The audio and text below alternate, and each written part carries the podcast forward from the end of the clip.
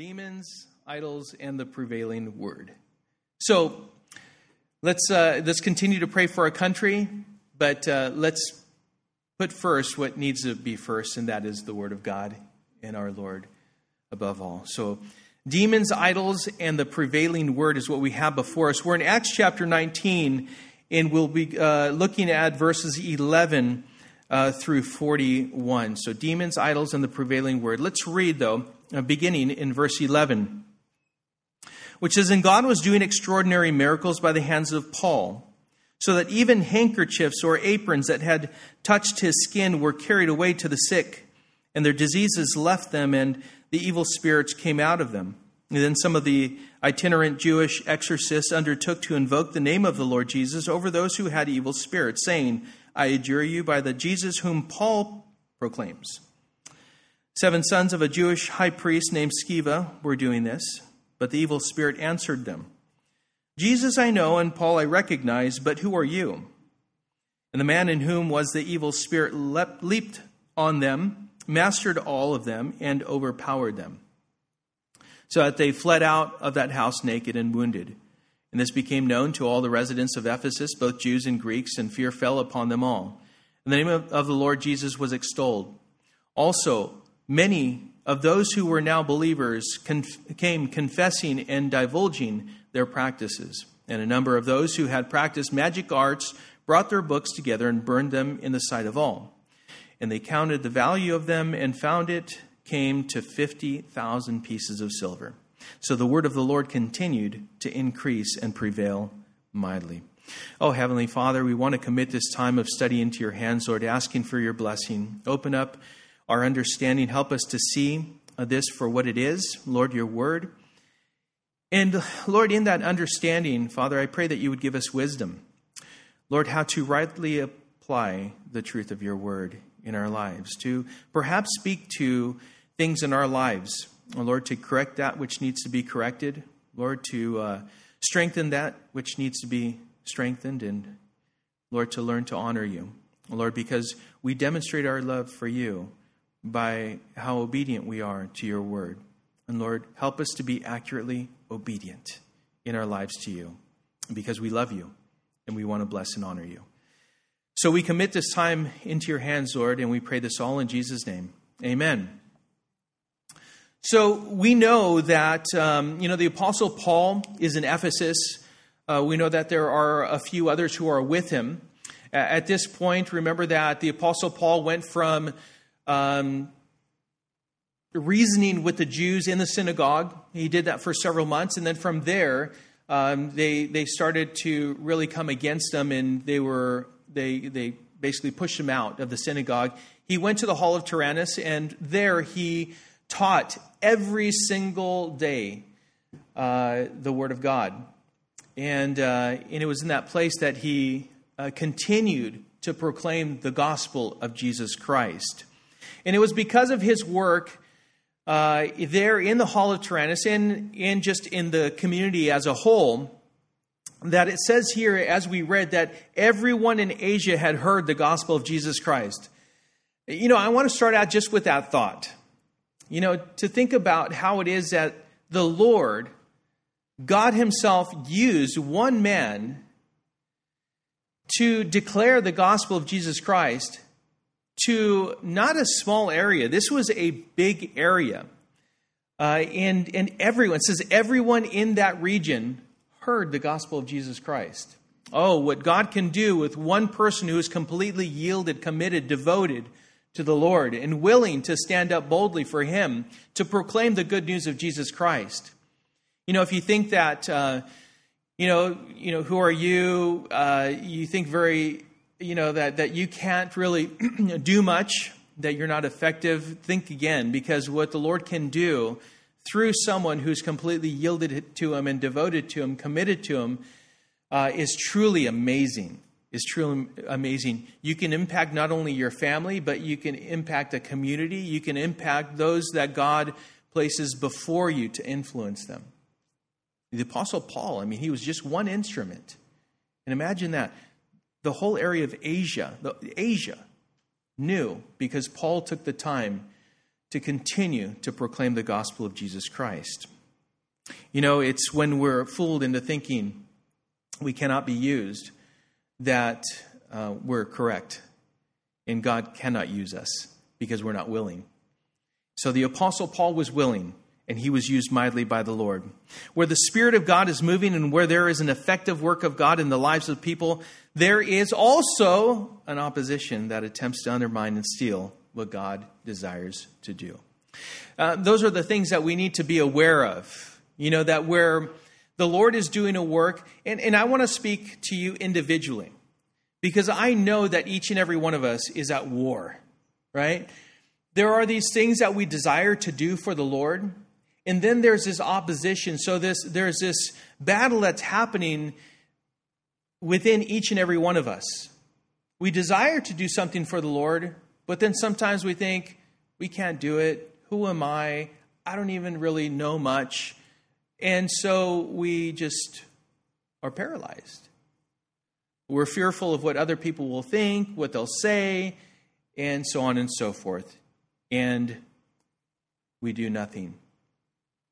But where there is no fear, where we stand up, in fact, the Apostle Paul was telling Timothy, you know, we are not given a spirit of fear, right? Uh, but of power, of courage, of a sound mind, of discipline, you know, to truly rest in the promises of God and stand confidently in Him. But there's this opposition that happens. So let us be aware of that. Let us acknowledge that and know that uh, He who is in us is greater than He who is in the world. Ephesians 6:12 says for we do not wrestle against flesh and blood but against the rulers against authorities against cosmic powers over this present darkness against the spiritual forces of evil in the heavenly places. 1 Peter 5 8, your adversary, the devil, prowls around like a roaring lion seeking someone to devour. You know, the manner in which the opposing forces of evil come against God is not always obvious. You know, we think, well, it's going to be obvious when it, when it comes against me, against us. Not always. It's not always obvious to the untrained person, the undisciplined person, the person who is not aware of the truth of God's word. The truth is found here in God's Word, in the Bible. And an, an, easy way to get fooled and deceived, manipulated, is by not knowing the Word of God. If one does not know, then that person is most vulnerable to the schemes of the devil and can be deceived into believing some very destructive worldly views. Very easily manipulated. You know, one of the things, um, and primarily that Satan goes after is the mind. If he controls, if he can manipulate how you think, then he can manipulate and take you down the path of destruction. You can be coerced into thinking those things that are opposed to the Lord, those things that are lofty as far as the world is concerned, but not so much the things of which the Lord is concerned. You know, Proverbs 29 18, and I want to put it first in the King James Version because this is the way that we um, remember it most often. This is the way I heard it uh, initially as I became a Christian is where there is no vision, the people perish. Have you heard that? Where there is no vision, the people perish. Um, but he that keepeth the law, happy is he. So, what does that mean? Uh, oftentimes it's taken out of context and it has to do with me, myself, and I um, you know, putting out goals and dreams and putting those out before you to the point to where, you know, as you pursue those goals and dreams, then you are that happy person. That's not what this is saying. That's taken completely out of context. Uh, the ESV says, where there is no prophetic vision, the people cast off restraint. Sounds quite different, doesn't it? But blessed is he who keeps the law. Where there is no prophetic vision, well, in other words, the vision that ought to be propelling us forward and by which we find our motivation and our intentions is found in the very Word of God. That's the prophetic vision that is referred to in Proverbs 29 18. And wherever the people reject the word or are neglected the word, that is, not taught the word, the people are without rooted and true encouragement and hope. They are without God's hope. and purpose, and therefore are easily taken by the lies and deception of the enemy of God, the flesh, the world, and Satan. People are more inclined to give in to the lust of the eyes, the lust of the flesh, and the pride of life because there is no restraint from truth and of truth in their lives. And this is what we're learning about this morning the deception of idolatry and the destruction of demons. But know that in the midst of this, it says in verse 20, the word of the Lord continued to increase and prevail mightily.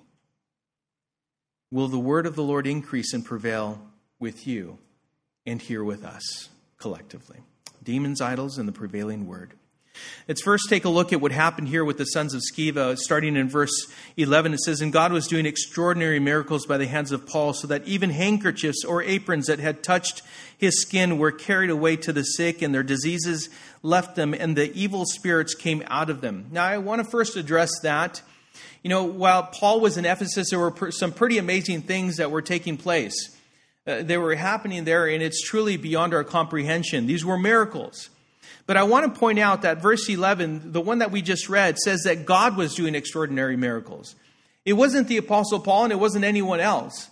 It says there, and God was doing extraordinary miracles. Let's stop there for a moment and let's acknowledge the fact that those things that are miracles are not because any one person has great power or a great anointing or anything like that. It is because God wills it to be done. That's why I love when someone is sick and we pray over them. At times, God chooses to heal them, but I am so glad it's not one person praying for them and then they get healed. Something happens, and then that person, we are inclined to give them the glory. It's like, oh my goodness, he used you to heal me. And you know, and now we keep going back to that person, right? That's how cults begin. You know, we pray over that person in groups and and uh, you know the, come to the elders and we'll pray for you. We'll anoint you with oil. And sometimes the lord again chooses to heal but we have no idea if he used anybody and who he did. Well that's great but all glory to god. That's how it should be. But we cannot deny the fact that god was using this man the apostle paul it says here, and God was doing extraordinary, miracle, extraordinary miracles by the hands of Paul. And so he was using him, he was working through him to do this. You know, the Apostle Paul was able to, to take this kind of, um, you, say, you can say, responsibility on without glorifying himself, without people coming to him and allowing them to worship him. That's one of the things that we ought to point out as well. But God was using the Apostle Paul, but it wasn't anything in Paul that was causing these healings or these exorcisms to take place, but rather the power and the will of God. That's it, period. Truly amazing and truly unusual. And so this is what was happening here in Ephesus. And it was while these things were happening that we are introduced to the seven sons of a Jewish high priest named Sceva. We don't know their names, but we, we do know the name of their father and he had this, these seven sons that were performing these exorcisms. Verse uh, 12 says, or uh, I'm sorry, 13 says, And some of the itinerant Jewish exorcists undertook to invoke the name of the Lord Jesus over those who had evil spirits, saying, I adjure you by the Jesus whom Paul proclaims. Seven sons of a Jewish high priest named Sceva were doing this, but the evil spirit answered them, Jesus I know, and Paul I recognize, but who are you? Quick question Is a work of exorcism, the exorcism of evil spirits, good or bad? To cast out evil spirits from someone, is that wouldn't that be good? Yeah, it's good. It wasn't a trick question. It's good, right?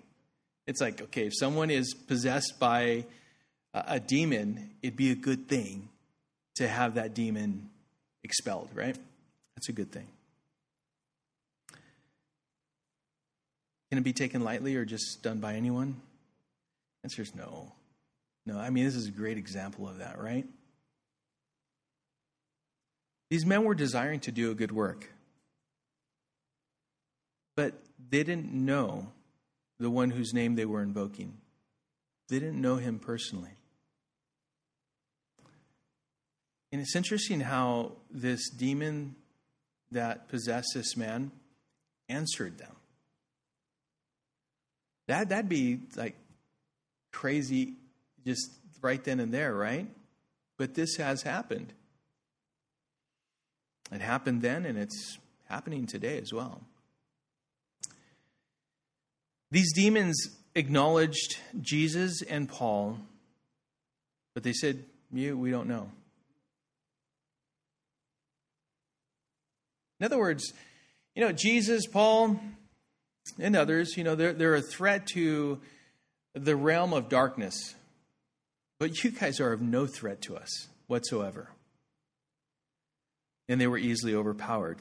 In fact, it says here that the man in, in whom was the evil spirit leaped on them, mastered all of them, all seven, and overpowered them, so that they fled out of that house naked and wounded. They were, all seven of them, beat up, stripped, and thrown out the door. They, they ran out. And just like that.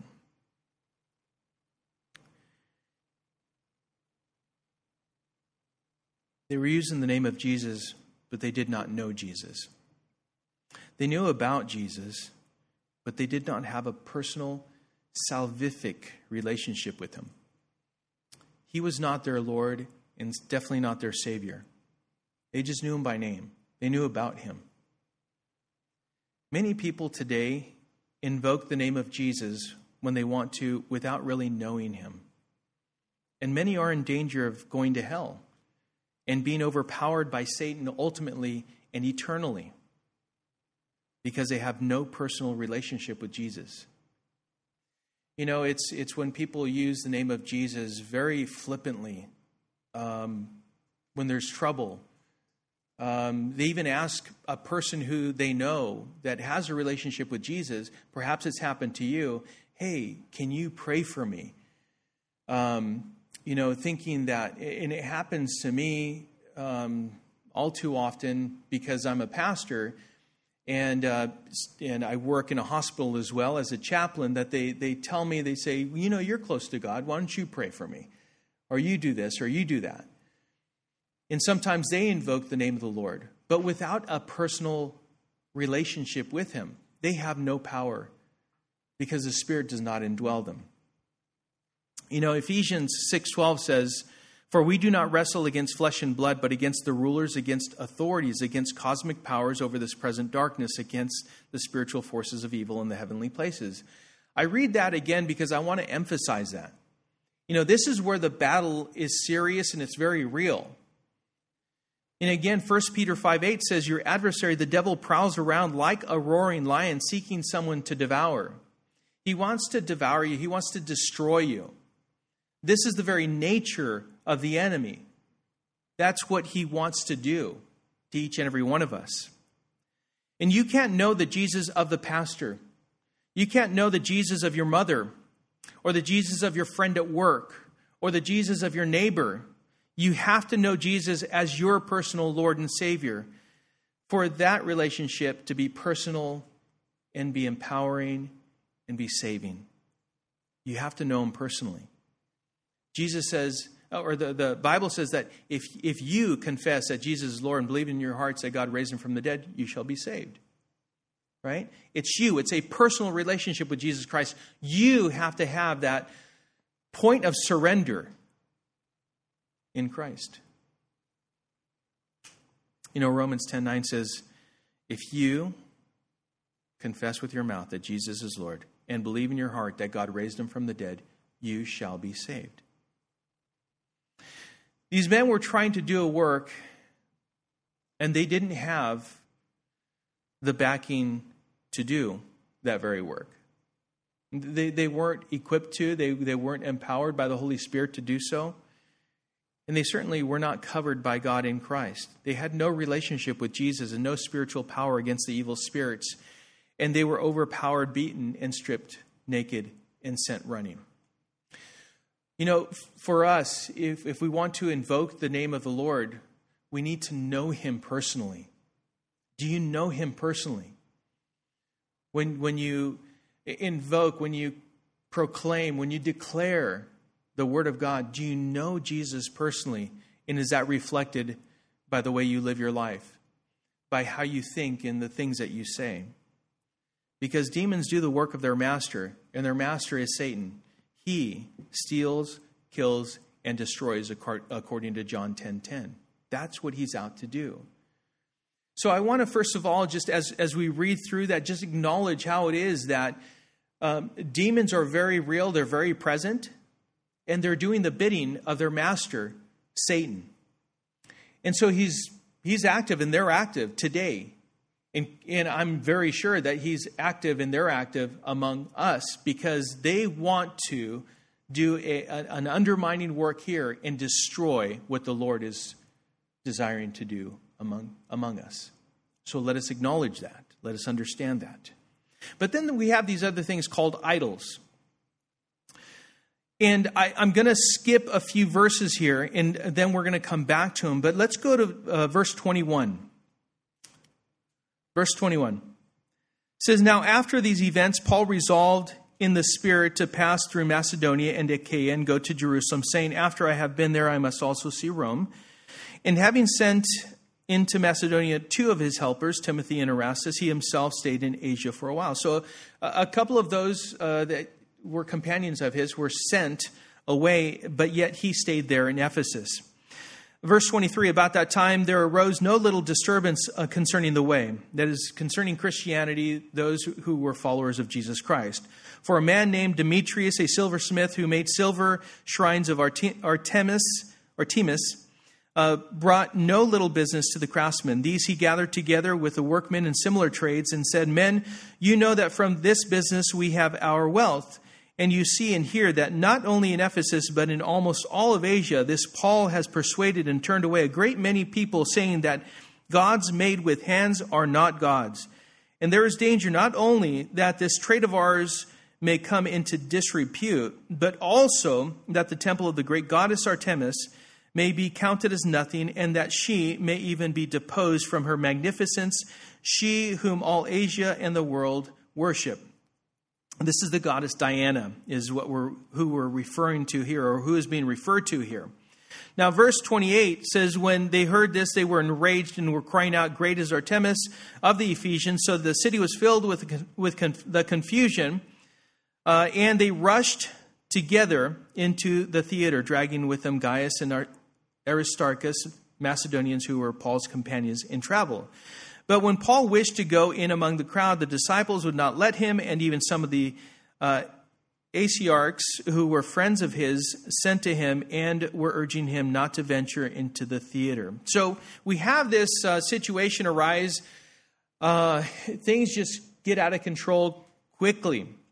Uh, these, uh, again, you know, Paul's companions, a couple of them were sent off, but he remains there. And after two years of Paul preaching and teaching in Ephesus, a man named Demetrius, who was a silversmith, who made silver shrines of Artemis, uh, of Diana, uh, and made a lot of money for himself and many others in the city, were selling these statues and images, rose up because of one thing they were losing money.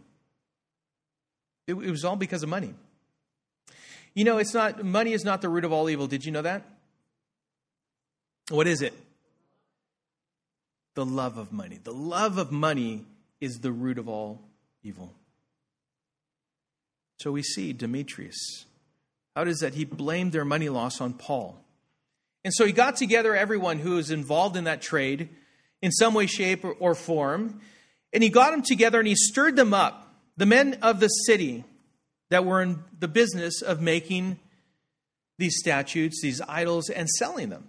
That's who he got together. He got them all together. and He stirred them up. Verse 26, 26 says, And you see and hear that not only in Ephesus, but in almost all of Asia, this Paul has persuaded and turned away a great many people, saying that gods made with hands are not gods. Um, you know, if, if we were to say that today, you know, like, oh, so Paul's accusing us of making these, these gods, and they're not even gods. You know, how dare him say that? you know, what would we, we be thinking, right? It's like this, this figure, taking this piece of wood and, and uh, making it into a form.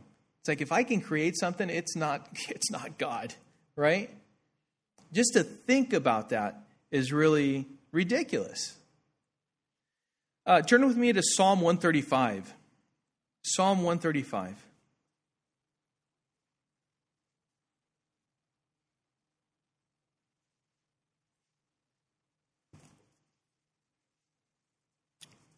In Psalm 135 and verse 15, the word says, The idols of the nations are silver and gold, the work of human hands. They have mouths, but do not speak. They have eyes, but do not see. They have ears, but do not hear. Nor is there any breath in their mouths. Those who make them become like them. So do all who trust in them. This is, this is the Word of God. This is, this is not, again, anyone's opinion. This is just a fact, right? Uh, this, this object that has no life in it, they were worshiping. Something to idolize, something to lift above, above the Lord. It, it's interesting to me that a man needs to stir up the people to defend their gods. Verse 27 says, And there is danger not only that this trade of ours may come into disrepute, but also that the temple of the great goddess Artemis may be counted as nothing, and that she may even be deposed from her magnificence, she whom all Asia and the world worship. And it is true, the world was worshiping this god, this goddess. They're worshiping her. And yet, what he's saying, what he's even confessing, is that it is possible if we allow this to continue with, the, with Paul doing this and teaching about the God of Abraham, Isaac, and Jacob, that perhaps they will depose our God from her throne. Is, is anything or anyone able to depose God from his throne? No. Nothing. I'm not concerned about it. I hope you aren't either. Right? There's nothing in this world that can take him off of his throne. He is on, he's on his throne securely. He always has been, is, and always will be for all eternity. And so that's why I found it interesting that just, just in what he was saying, how it was that he was stirring up all the people, they should have recognized that this is no God at all. And the people were convinced of what Demetrius was saying, and they began to chant, and they were enraged. It describes them coming together, and it was that mob mentality, and they were all enraged. And they even found some of Paul's companions, unfortunately, and dragged them into the theater where the people were absolutely in a frenzy. No good intentions for these poor guys that were dragged into the theater. It says that Paul wished to go in among them in verse 31 says, And even some of the Asiarchs who were friends of his sent to him and were urging him not to venture into the theater. Verse 32 says, Now some cried out one thing, some another, for the assembly was in confusion. And most of them did not know why they had come together. That's what happens in a mob. You just go along with the crowd. You have no real understanding of why. Why did? Well, if you were to ask someone in a mob, not everyone would know you know, kind of interview them. Why are you here? I don't know, man, this is crazy, you know, but I hate you and I hate you. And, you know, are you opposed to us? Like, what are you for, though? It's like, ask him or ask her, right? That's what happens, though, when you're not thinking clearly. You have no idea. You're just brought into this frenzy. It's like it says here and most of them, this is most, most of them did not know why they had come together. They're just a part of it, they're just following along. Some of the crowd prompted Alexander, whom the Jews had put forward, and Alexander, motioning with his hand, wanted to make a defense to the crowd. But when they recognized that he was a Jew, for about two hours they all cried out with one voice, Great is Artemis of the Ephesians. So apparently, for two hours, they just shouted over him. They just, like, whatever it is that Alexander has to say, now we know that he's a Jew. There's no way. Drown him out. Just yell and yell really loud so he doesn't have a, a chance to say anything. That's what they were doing. They were just stirred up in this frenzy. They were confused. This crowd was confused, chaotic, and the crowd was truly dangerous. But here we have Paul. Paul had to be, think about this, Paul had to be restrained by his friends. You're like, no, Paul, I, you want to go into the theater? Do you not see this crowd? They're in a frenzy. They have no good intentions, especially toward you. You're the one that started all of this. Why would you want to go and put yourself in the middle of everything? And so they had to restrain him, they had to pull him back. The Apostle Paul just wanted to set the record straight. He wanted to go in and protect his friends that were in the middle of all of this. Are we like that with each other? We should be. When we're in the middle of a place to where we find ourselves in trouble, we should have friends like the Apostle Paul. I don't care what it looks like, I'm going to go in there and pull my friend out. I'm going to go in there and encourage my brother or sister in the Lord. I'm going to go into the middle of the fire and I'm willing to do everything. You know what the greatest of loves is? Is to be willing to lay down one's life for another. That's a true friend. One that's willing to do that. So here we have the Apostle Paul who is willing to go in there, and he had to be restrained. He, he had to be pulled back so that he wouldn't go into the middle of it all. So this man by the name of Alexander, a Jew, he came into the theater again, but when they found out that he was a Jew, they chanted for two hours, two solid hours, two hours. After that, there was a city clerk that somehow managed to get the crowd quiet, quiet enough to have Alexander address everyone. And so it says here in verse 35 And when the town clerk had quieted the crowd, he said, Men of Ephesus, who is there? Uh, who is there who does not know that the city of the Ephesians is temple keeper of the great Artemis and of the sacred stone that fell from the sky? Seeing then that these things can, cannot be denied, you ought to be quiet and do nothing rash, for you have brought these men here who are neither sacrilegious nor blasphemous of our goddess. If therefore Demetrius and the craftsmen with him have a complaint against anyone, the courts are open. And there are proconsuls. Let them bring charges against one another. But if you seek anything further, it shall be settled in the regular assembly. For we are really in danger of being charged with rioting today, since there is no cause that we can give to justify this commotion. And when he had said these things, he dismissed the assembly.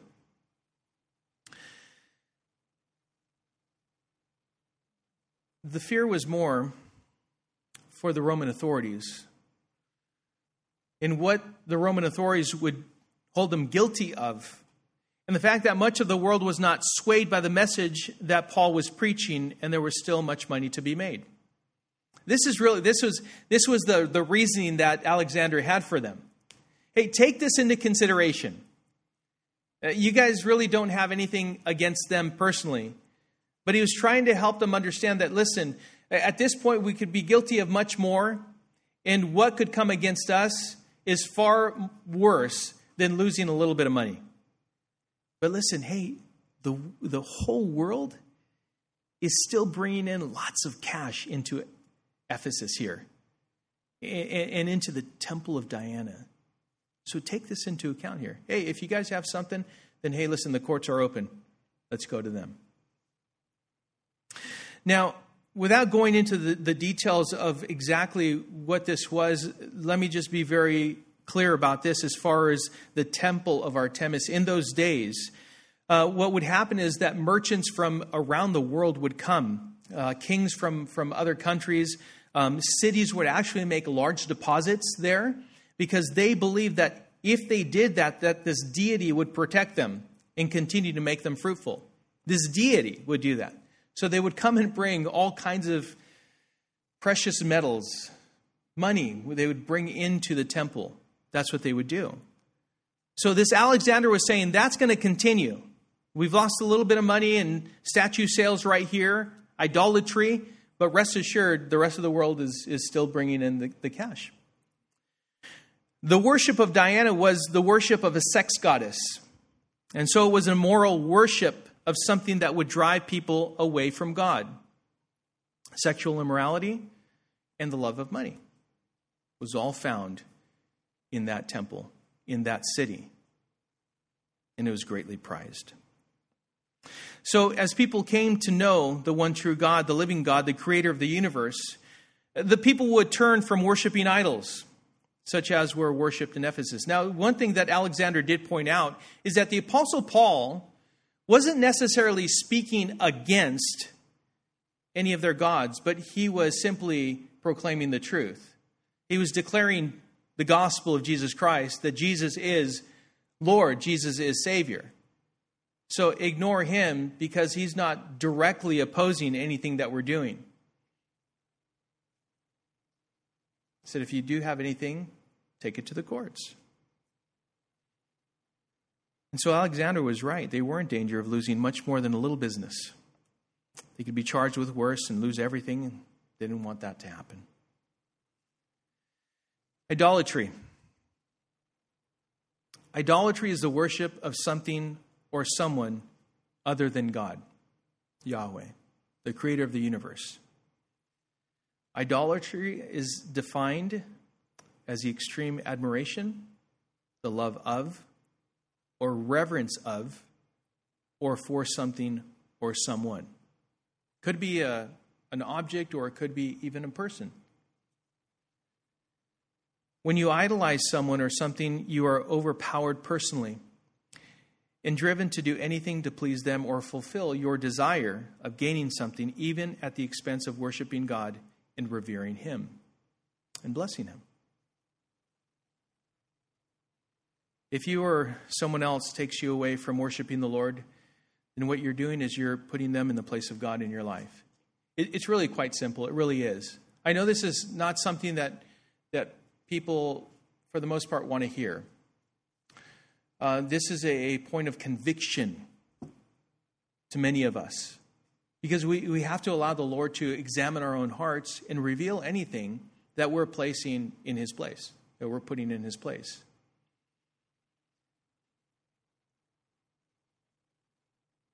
You can say that perhaps you're not regarding other things as more important than the Lord. But if you are, then you're idolizing a person or a thing. What can be those things? And this is the list that really can go on and on and on and on, right? At, let's just start out with the obvious because we know that uh, people will forsake the Lord for this one thing, and it's sports, right?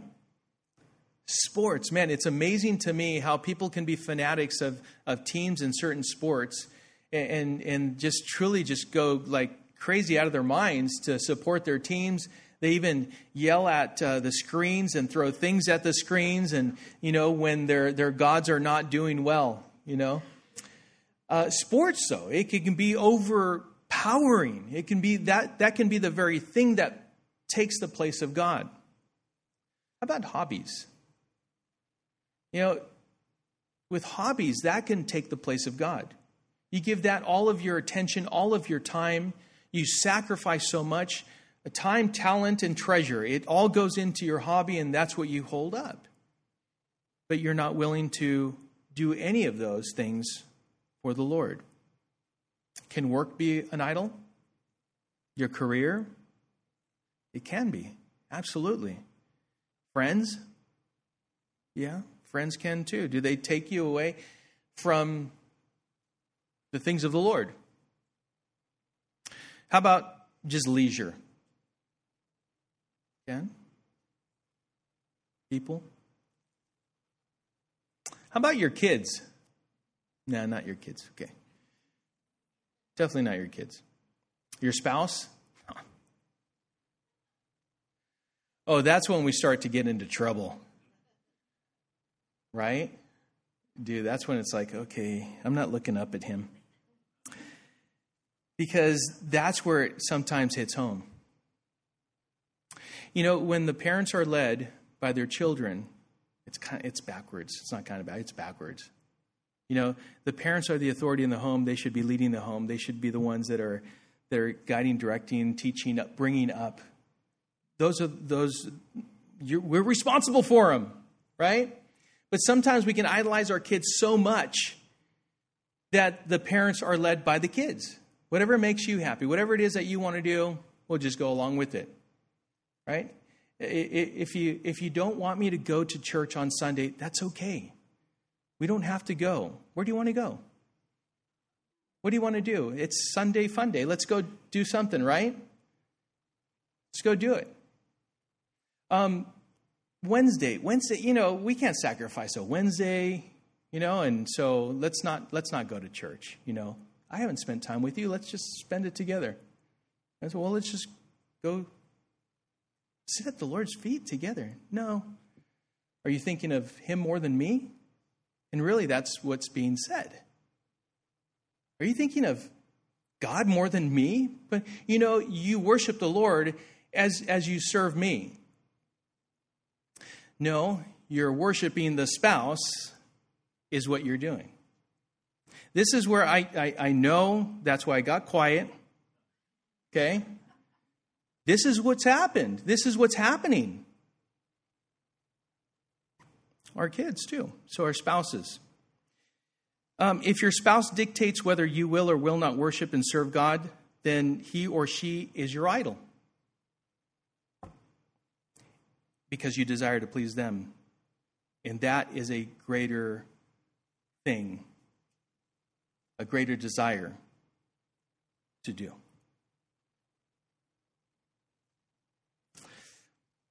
Just not my words. Ten, uh, Matthew chapter 10.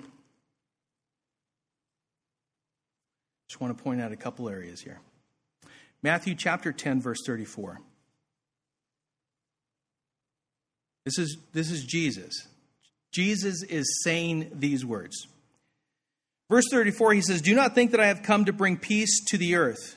What? Like eh, eh, every, everyone, right? A Miss America, Miss Universe, right? What, what would you like to see? Peace on earth, you know, right? Jesus said, I have not come to bring, bring peace on earth. That's what he said. Do not think that I have come to bring peace to the earth. I have not come to bring peace, but a sword. Wow. For I have come to set a man against his father, and a daughter against her mother, and a daughter in law against her mother in law. And a person's enemies will be those of his own household. Whoever loves father and mother more than me is not worthy of me. And whoever loves son or daughter more than me is not worthy of me. And whoever does not take his cross and follow me is not worthy of me. Whoever finds his life will lose it, and whoever loses his, his life for my sake will find it. The greatest thing we can do is surrender our lives to Jesus Christ and demonstrate to those around us that it is He whom we love more than those around us. Sometimes there comes division, but with that can come restoration and reconciliation for so many others around us. Because isn't what we desire most is that none should perish, but that all should come to repentance? So stand with the Lord and allow sometimes for divisions to happen, that others may see your genuineness in your faith in the Lord, and that hopefully one day they too will come to the saving knowledge of Jesus Christ. I want to point out to you something else. Again, I'm just pointing to the Word of God. 1 Corinthians chapter 7. Let's go there because I, I, want you to see with your own eyes. 1 Corinthians chapter 7.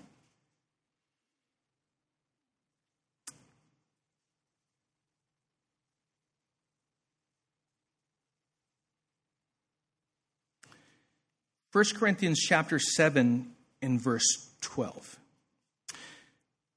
So the word of God says, To the rest I say, I, not the Lord, that if any brother has a wife who is an unbeliever, and she consents to live with him, he should not divorce her. If any woman has a husband who is an unbeliever, and he consents to live with her, she should not divorce him. For the unbelieving husband is made holy because of his wife, and the unbelieving wife is made holy because of her husband. Otherwise, your children would be unclean, but as it is, they are holy. But if the unbelieving partner separates, let it be so. In such cases, the brother or sister is not enslaved. God has not has called you uh, to peace. For how do you know, wife, whether you will save your husband, or how do you know, husband, whether you will save your wife? This is a very difficult passage because God hates divorce, right? Well, what is he saying there? If an unbelieving spouse, it's a husband, let's put it in our terms, husband or wife, right? If an unbelieving spouse, you're a believer, your spouse is unbelieving,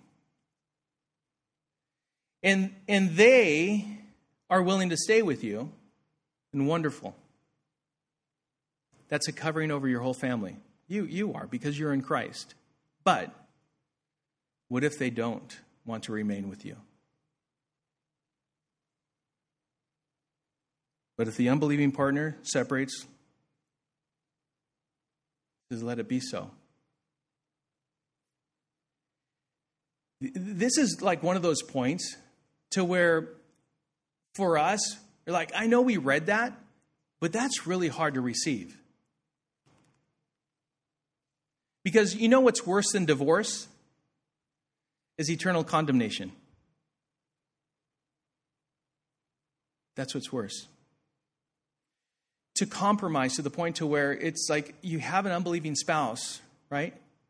And you know, unfortunately, what I see in the church is more women stand up and come to church with or without their unbelieving spouses.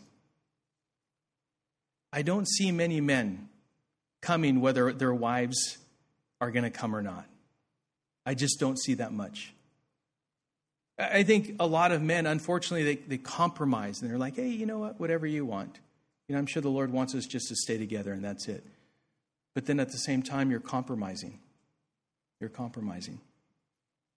This is very difficult, and I understand that.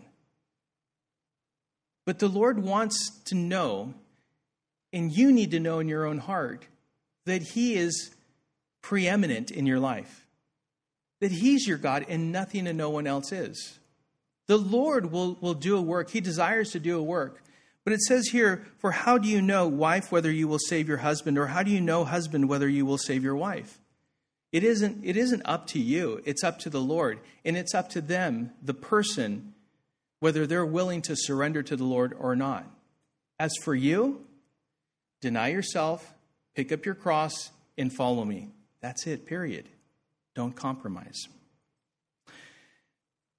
We've gone on long enough, and I don't want to leave on a like really it's a it's a very serious note, isn't it? But it's true. It's not true because Raul said it, it's true because God said it. Right? Idolatry. Demons and idols destroy a person and drive them away from the Lord and salvation. But what I want to leave you with is how the prevailing word, the, the word of God is prevailing. And, and we see that in verses 17 through 20 as we go back. Let's go back to chapter 19 of Acts. So, demons and idols, they, they desire to destroy a person and drive them away from the Lord and salvation. But, but it says here in verse, seven, in verse um, 17, it says, And this became known to all the residents of Ephesus, both Jews and Greeks, and fear fell upon them all. And the name of the Lord Jesus was extolled. Also, many of those who were now believers came, confessing and divulging their practices, and a number of those who had practiced magic arts brought their books together and burned them in the sight of all. And they counted the value of them and found it came to 50,000 pieces of silver. So the word of the Lord continued to increase and prevail mightily. Prevail. So these people saw what took place with the sons of Sceva, and they were filled with fear and they were compelled to confess their idolatry, revealing what they had been compromising in and with. Things that were compromising in their homes, personally, they brought out and destroyed them. They, they confessed them. This is, this is all which I held uh, prominent and preeminent in my life. This, this is it right here. And, and, you know, I don't want to be that person who deals with my faith lightly. Like Jesus, the name Jesus is above all names. I, don't know, I do not want to worship anyone or anything else. And by what I've seen, this is a dangerous place to be, to be flippant about my faith, my salvation. Did you know that what they brought out, the people of Ephesus, was in today's value would be between $1 million and $5 million? It was all, to them, it was trash. It was just all trash. Can you imagine all these things they brought out? And that's why, by the way, Demetrius was upset. Like he saw all of this and he stirred everyone up. As Paul and the others continued to declare the word of God, it says here that the word of the Lord continued to increase and prevail mightily. And this is what I would like to conclude with, with some questions in regards to that. Think about this. Who is Jesus to you? Is there anything or anyone that is set before him in your life? Is there evidence to the contrary? Do you know Jesus as Savior and Lord? And will you confess anything that is before him? And will you turn from your idolatry today? It's a question that only, those are questions that only you can answer. It's between you and the Lord. You know, salvation comes by confession in the Lord, but it's worked out. The, the word tells us to work out our salvation with fear and trembling. In other words, for it to be known, right? That the evidence is known by the fruit that comes from your life. Let me tell you that there's really no great hope for your marriage or your relationship with your kids or anyone else if Christ is not at the center. Be willing to sometimes be in opposition, knowing that you stand with Christ and you can bring them along with you to that saving knowledge of Jesus Christ. That is the most loving thing that we can do. But I pray that each and every one of us are in that right place with the Lord. We're not given to idolatry. We're not given to any, anything or anyone else placed above the Lord Jesus Christ. May he be your Lord and your Savior today and forever. Father, we thank you, Lord, for this word I know was sobering. I know it was hard. But Lord, you desired that a work be done this morning. Lord, you're, you're a jealous God, not in the bad way, Lord, not in an evil way, for there is no evil in you. Lord, you're, you're jealous for us because you desire that we would turn to you through Jesus Christ, that we would know salvation, having been forgiven of all of our sins. And so I pray, Father, for all of us today. If there's anyone here who does not know Jesus as Lord and Savior, I pray that this morning they would confess their sins, that they would just, just ask, Lord, cry out to you and ask you, Jesus, to be Lord and Savior. And all of us, Lord, forgive us. Lord, forgive us of placing other people or things before you. Help us to not ever do that again, but to simply walk with you, love you, worship you, praise you, be grateful for you and the grace and mercy that we have come to know through Jesus Christ, our Lord and Savior. So help us, help us as your people. Fill us with your Holy Spirit. Guide and direct us according to your word. In Jesus' name we pray.